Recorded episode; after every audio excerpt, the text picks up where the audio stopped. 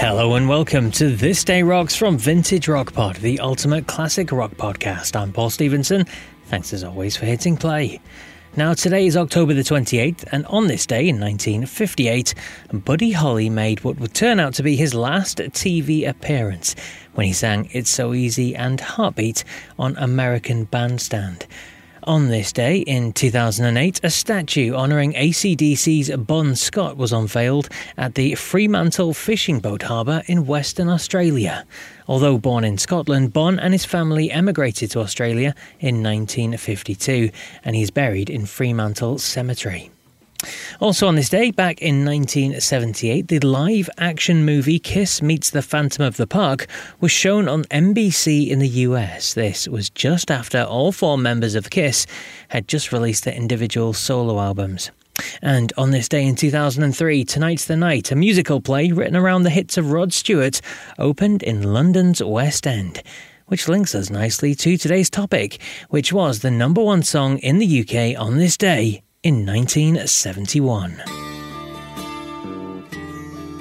Yes, at number one in the UK on this day in 1971 was the iconic Rod Stewart track Maggie May. It was bang in the middle of a five week run at the top spot. It was, of course, a worldwide smash hit, going to number one on the Billboard chart, number one in Canada, Australia, and all over too.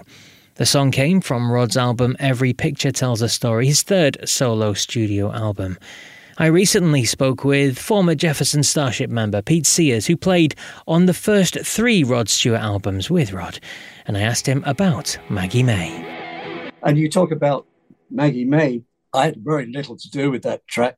There's no piano on there really, but I am credited on it because uh, oh, I played a Celeste. You hear, hear a little like toy piano, like like this sort of right, that kind of thing, and, and and you hear that that's me. You know, it's really Ian, it's Ian McLagan on the beautiful B3, Mickey on drums, and uh, Ray Jackson playing that that amazing uh, mandolin. But he, he, was from Lindisfarne, and uh, yes, uh, great band. And Martin Quittenton wrote that beautiful music for it with Rod, and of course Ronnie played this amazing guitar. It was a really good good track, but you know that wasn't going to be the A side. Originally, the original A side was "Reason to Believe," uh, which I was playing piano on that, and that was the A side. But the DJs didn't want to play that; they wanted to play the B side, which is Maggie May, and so it was like a surprise hit for Rod and a massive hit, of course. The brilliant Pete Sears there. He's worked with some of the top legends in music, and you can hear more of his stories on a recent show, episode 70 of Vintage Rock Pod. Check it out. Well, that's it for today's show. I'll be back tomorrow with more classic rock goodness for you. But until then, take care.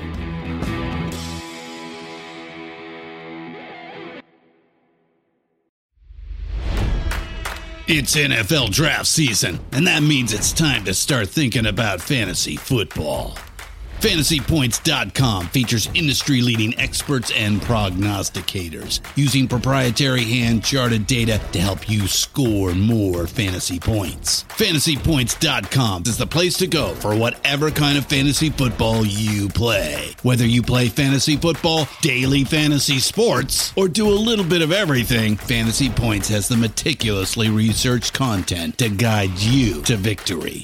And why wait for the fall? Fantasy Points also covers the new spring football league, the UFL. Join the guru, John Hansen, Scott Barrett, Joe Dolan, and other massive names in the fantasy football universe with an exclusive offer. Use code Pantheon for 15% off any fantasy points package, including the all in package, with access to every article, tool, and data nugget that Fantasy Points has to offer.